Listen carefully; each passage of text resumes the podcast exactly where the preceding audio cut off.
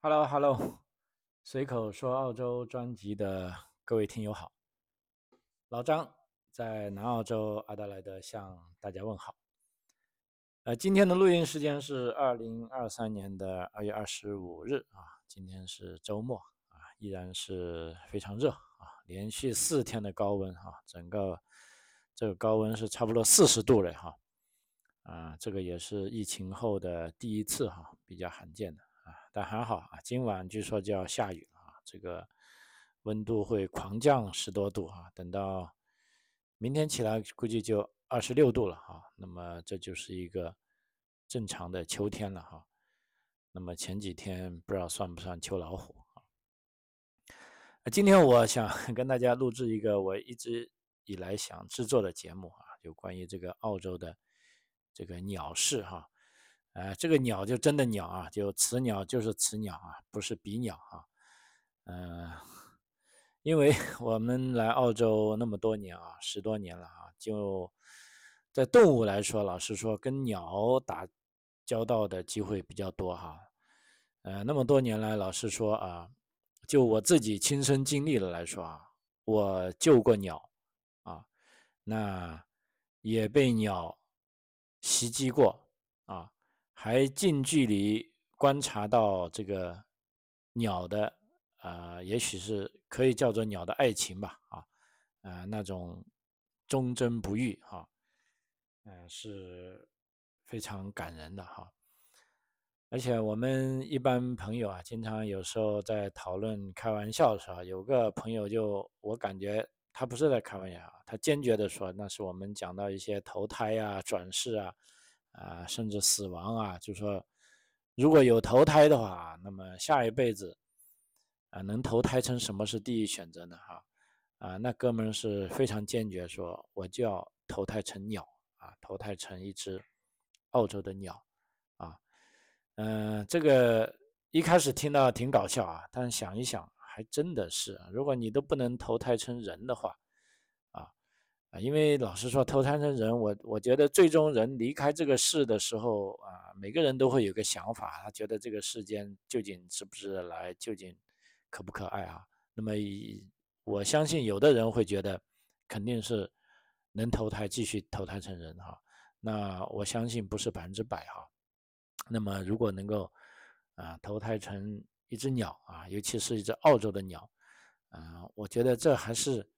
嗯，蛮有意义的啊，甚至我自己都有这种啊想法了啊，所以今天 特地做这个节目啊，跟大家分享一下。我觉得这里面有很多呃很土的也很感人的故事啊，但是啊，我可能这个时间关系要把它分成嗯这个两集吧啊，基本上是呃上下集比较合适一点啊，因为澳洲的鸟呢实在是太多了啊，也是我们日常生活中。接触最多的一种动物啊，因为你说澳洲的鱼，呃，跟虫子跟其他生物也多啊，但虫子都藏起来了啊，你看到它你可能会很不舒服啊。那么鱼嘛，自然就藏得更加偏远了啊，你要在有水的地方才能找到它。呃，当然其他动物，譬如说，呃，野兔啊，因为澳洲也是兔子成灾的哈，那么。啊，他跟你都大家是不是同一路的啊？你看见他的机会不太多啊，甚至你见到他就想杀他啊啊！但这个鸟不同啊，你见到他你还不能杀他，即便像我这种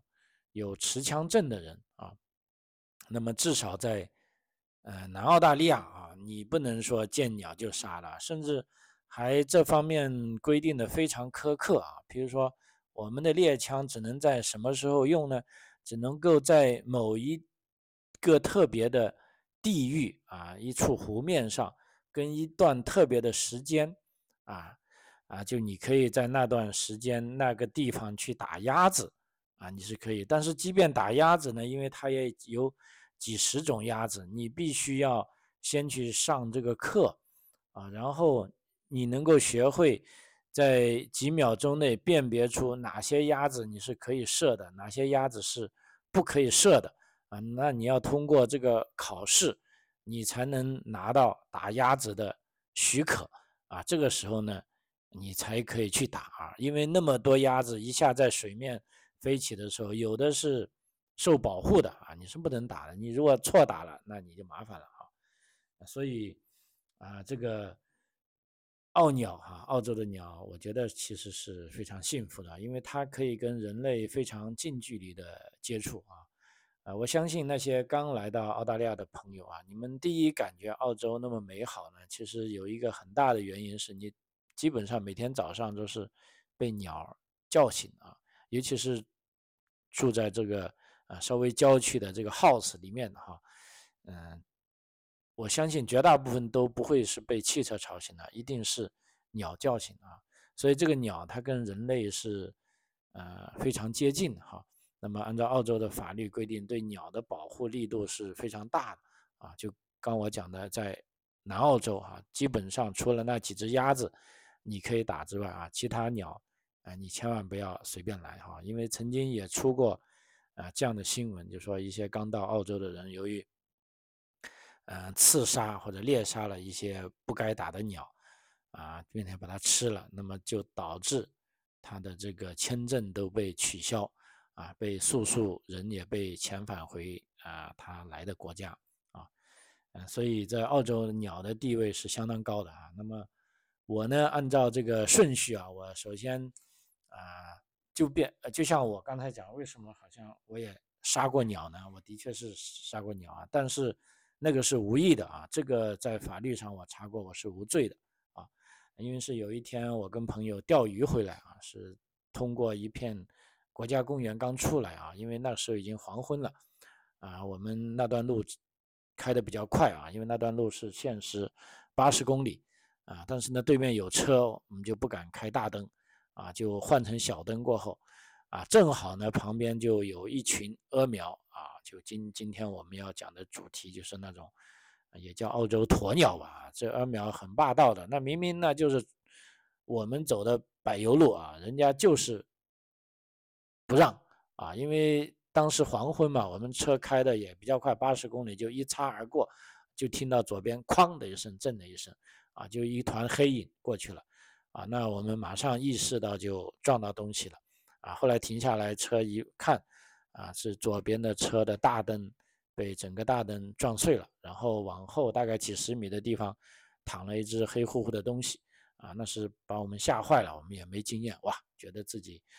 呃，应该是撞死一只鹅苗了，就怕被人知道，就赶紧走了哈。那事实上我们。后来回想啊，当然也问过一些啊当地的朋友，就是说你如果在野外跟这些鹅苗发生了碰撞呢，啊，其实你是没有法律责任的啊，因为呃，当然了，你要尽量小心，但是你既然那段路是八十，你也没超速，而且是在黄昏的时候，这个鸟呢，呃，不管是鸟啊，甚至袋鼠，它们都很容易走到路边的啊，那你撞它呢，有时候是无法避免的。啊，那么这时候有唯一我们没有做对的呢，就我们应该，比如说撞了它，既然离它不远，那这时候呢，我们应该走到它跟前，呃，看他死掉没有。如果没有死掉呢，就要再要给他来个安乐死啊，就是说不要让他受太多的痛苦啊。然后第二呢，就要把他拖到路边啊，就是说你也没必要拿走啊，就拖到路边。当时会有啊，政府的车如果路过巡逻的时候，他们会去。收集处理啊，因为你个人是没办法处理这个的，啊啊，那么只要这样做就行，啊，但当时很遗憾，我们不知道啊，但是这么一撞呢，听一些比较懂行的朋友说呢，阿苗的它这个脖子的处是比较软的，啊，既然你可以把车灯都撞烂了，那想必肯定把它的脖子也撞断了，啊，它肯定当时就气绝身亡哈，啊，所以在遗憾之余，我们也有一点。呃，幸运嘛，就觉得也没有给阿苗带来太大的痛苦，啊，就一下子也把它撞死了，而且那个车呢，也不是损毁的很严重，啊，就是左边的车灯，啊，包括大灯都给撞坏了，那就换了一个大灯，啊，就也比预想中的损失要小吧，就后来买了一个二手的灯哈，也就一两百刀，啊，就搞定了啊，所以今天就，啊，跟大家讲一下啊，其实这个。澳大利亚人呢是跟这个鹅苗呢是打过一场啊战争的啊，这个鹅苗英文就叫呢 EMU 哈，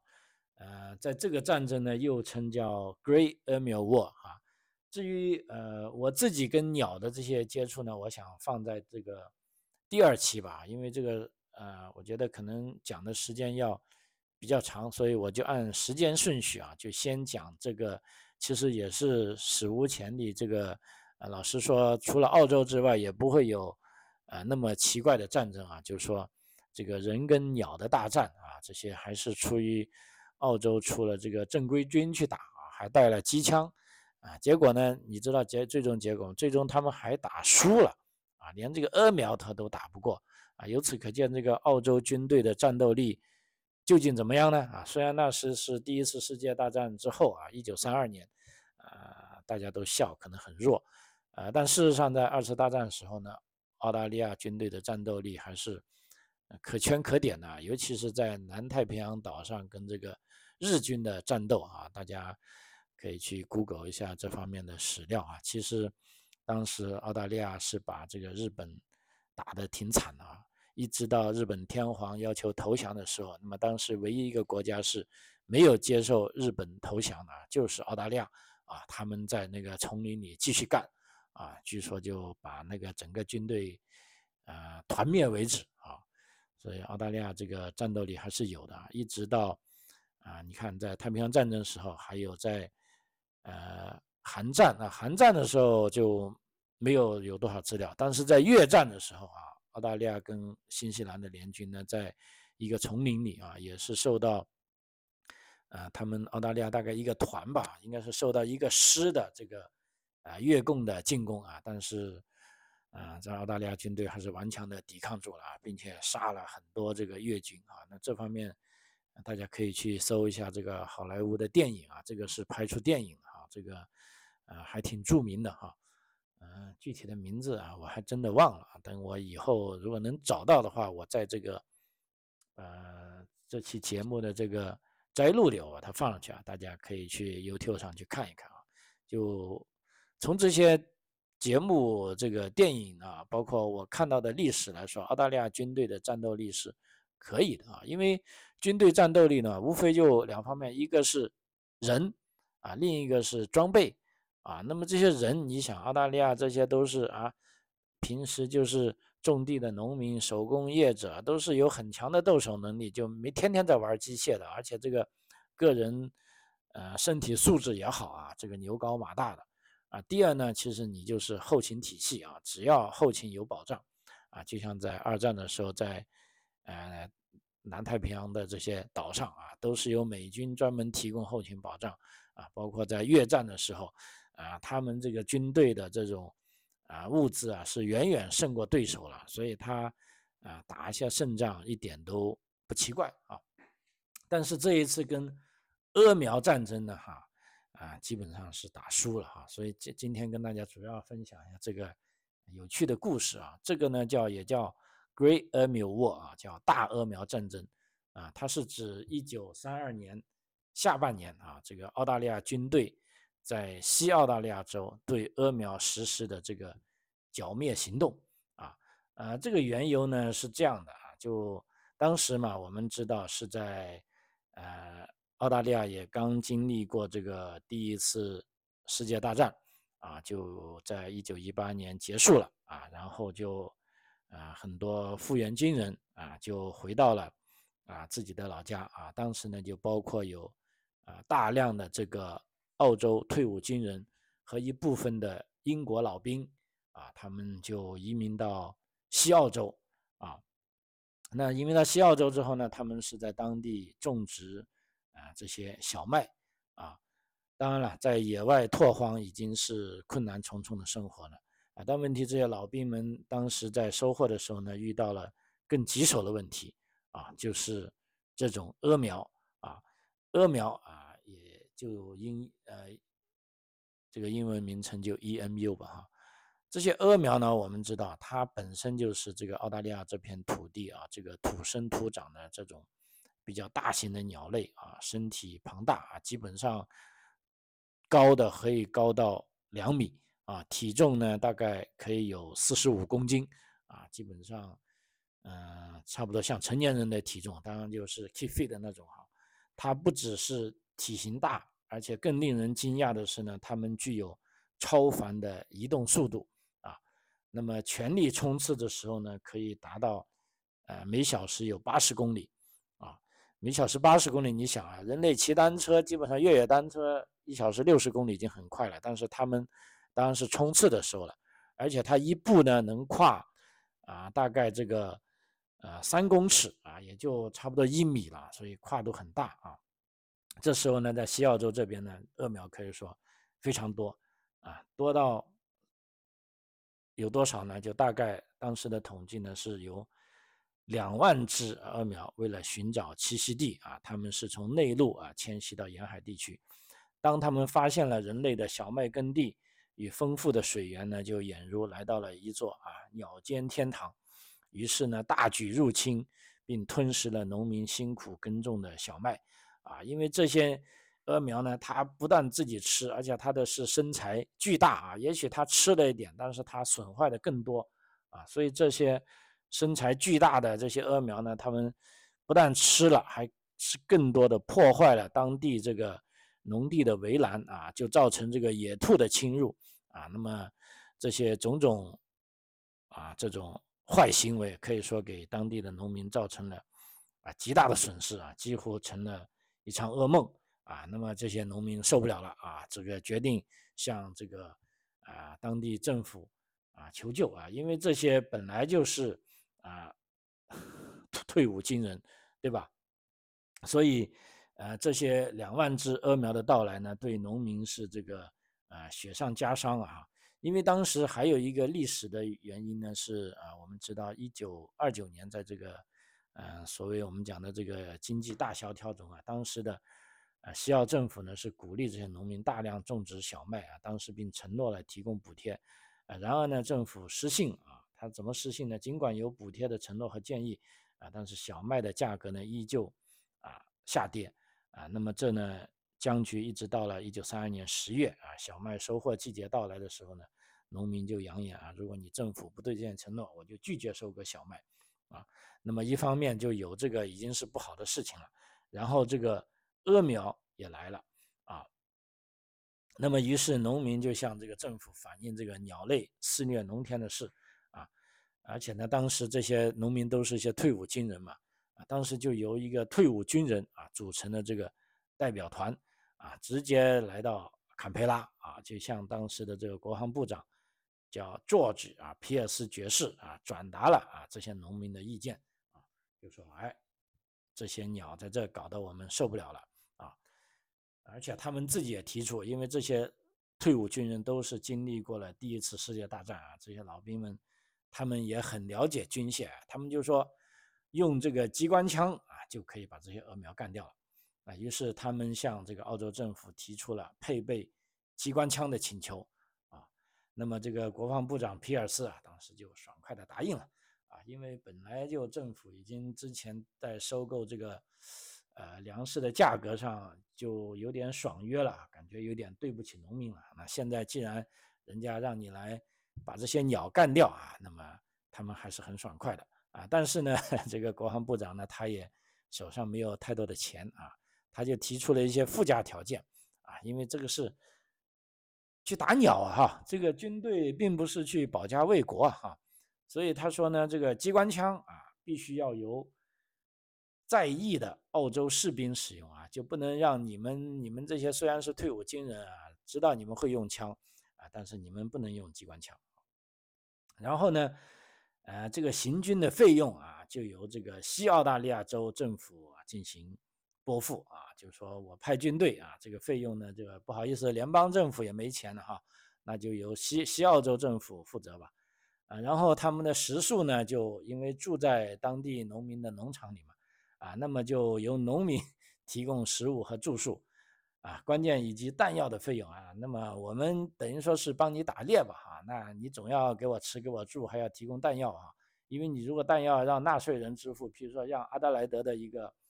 啊，这个城市上班的白领啊，他又不干了，觉得凭什么我要帮你支付这些东西呢？啊，那么农民想想，啊，好吧，就就这么办吧，哈，就你们就来吧，啊，啊，当时皮尔斯这个国防部长呢，也同时啊赞成啊，这个农民将鹅苗当做练枪靶子的观点啊，因为农民 这些，呃，这些退伍军人也忽悠国防部长，哎，就说你们就当来练兵嘛，啊，就说，啊，对不对？那你平时你这个靶子你也要打，现在是活靶子不就最好吗？哎，国防部长想想，也对啊，所以呢，经过了这一番认定呢，大家认为，啊，这是一种帮助西澳大利亚州农民的一种行为啊，并不是一个战争，啊，那么他们为了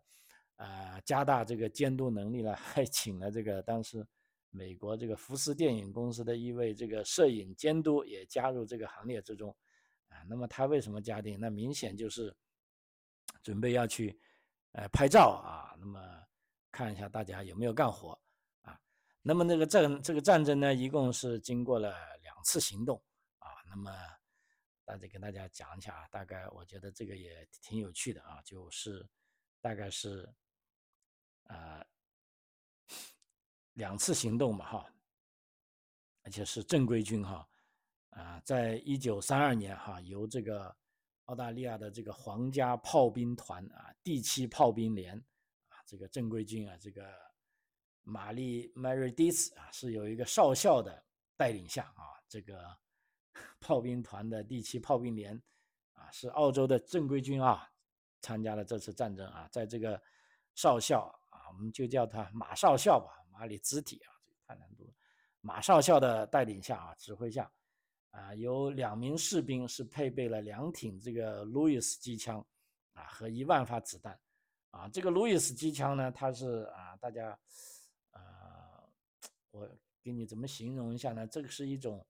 呃，口径比较大的啊，它的那个盘呢是在顶上的，就有一个圆盘的啊。它是由美国陆军上校这个路易斯发明的，但是美国陆军呢并没有采用，而是由英国发扬光大啊。路易斯机枪的特色呢，它是有独特的这个枪管冷却罩啊，它有顶部进弹的这个圆形弹鼓啊。陆军呢用的不多，主要是空军在这个飞机上用啊，一直到韩战的时候啊，据说还在用啊。于是呢，这有两挺路易斯机枪。啊，还有一万发子弹啊，那子弹就由当地农民出钱了哈。啊，由于这个前一段时间下雨呢，所以根据当地这个农民的建议啊，说这次行动有点被耽搁，因为一下雨呢，这个蛾苗的分布范围呢是非常广泛啊，所以这个军队一直在等这个合适的时间啊。事实上，他们是等到三二年底才开始，在十一月二日才开始啊。因为在打猎之前呢，军方啊也很有做生意的头脑啊，基本上他们当时就与农民签下了订单，啊，就说我把这些打死的鹅苗皮啊给你们农民，比如说先订了一百只，啊一百只鹅苗的皮给农民，然后农民呢将它制成帽子啊，再卖给澳洲的这个陆军啊轻骑兵，哎，看来这个大家的啊算盘都打得很好啊，于是开始了。在这个年底啊，十一月二号啊，当时是一个来到啊看片的人看见了大概五十只鹅苗，哎，就觉得这次可以伏击它了啊。但是由于当时这鹅苗呢还在射程之外啊，那么当地的居民呢就试图将这个鹅苗引入这个啊机关枪的埋伏圈里啊。问题呢，这些鹅苗好像挺聪明的啊，他们。呃，在一旦被赶呢，它就不像说你想把它赶走呢，它反而四散跑开啊。因为刚才讲了，这个鹅苗的冲刺速度是非常快的啊，所以这时候呢，军队就难以进行瞄准射击啊，只能用这个机关枪通通通的乱扫一轮啊。所以第一轮扫射，由于在射程之外啊，并没有达到目的啊。那么第二轮开火呢，则杀死了一些鹅苗啊。当天稍晚又遇到一小群鹅苗。啊，那么据报道呢，当时可能只是杀死了十二只左右的鹅苗，啊，感觉这个很难看哈。那么多大军还带着两挺机关枪呢，只杀死了十二只左右，啊，那么二号比较失败了啊。然后四号啊，终于有一个更大的行动啊。当时这个马少校啊，在一个当地的水坝附近啊设下埋伏啊。这时候呢，大概有，嗯，这个农民也学聪明了，就不是说通过。去赶这些恶苗进入埋伏圈了，是通过一些食物的吸引啊。这时候呢，超过一千只鹅苗被引进了埋伏圈啊。那么这次射手呢就比较镇定啊，他一直等到鹅苗走的很近的时候啊才开火啊。结果这样一开火呢，啊，老实说呢，也是仅仅杀死了十二只鹅苗啊，这个是太可怕了。而且关键呢，这个枪支还熄火了啊啊，幸存的鹅苗又四散跑开了啊。那么这一天呢，也就打成这里啊，就。二苗跑掉了啊，那没有敌人去哪打了？没法打。那么接下来几天啊，这个马少校啊，继续带着他的军队啊啊，这个到处寻找鹅苗啊，将行动可以说转移到更远的南方啊。而且他们也吸取了教训，觉得在跑的时候是跑不过鹅苗的，就把这个机关枪啊放在啊车上啊，就架在车上啊。但此举呢？证实是徒劳的啊，因为鹅苗冲刺起来是非常快啊，当时的卡车呢也无法追上鹅苗，而且这个机关枪放在卡车上呢，这个射手更加难以向鹅苗射击，而且更加射不准。所以说，一直到了这个十二月八号，也就是说第一次行动后开始的六天啊，因为第一次行动刚才讲的是二号嘛啊，六天啊，军方当时说已经耗消耗了。二千五百发子弹，啊，因为子弹可是 当地农民出钱的呀，所以农民计算的很清楚，你消耗了多少子弹，到底能打死多少二苗，这个你要交代的啊，不能乱来哈。但是呢，他们发现被杀死的鹅苗呢，啊，其实数量并不是很准确。那其中有一项统计资料呢，说声称才仅仅五十只，而另一种资料呢，则声称有二百只到五百只左右。啊，那么后者呢，当然是由当时的在这个定居者啊提供的啊，就感觉啊，可能后者提供的比较准确点，因为如果仅仅五百只呢，可能是不是一些准备要恶搞他的人说的哈？啊，当然了，这个无论是五十只还是五百只啊，其实都是啊比较失败的了哈，因为那么多人带着那么精良的设备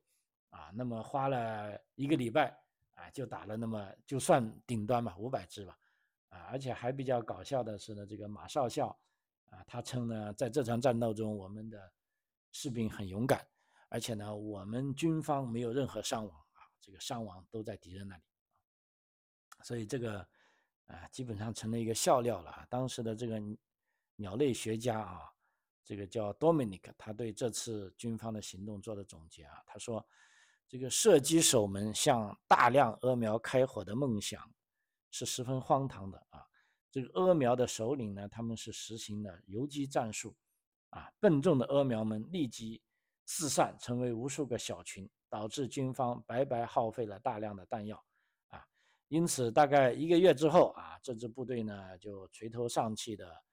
退出了作战地啊，因为当时在十月八号呢，这件事惊动了。澳洲的众议员、众议院啊，也就是说下院啊，这些议员对这次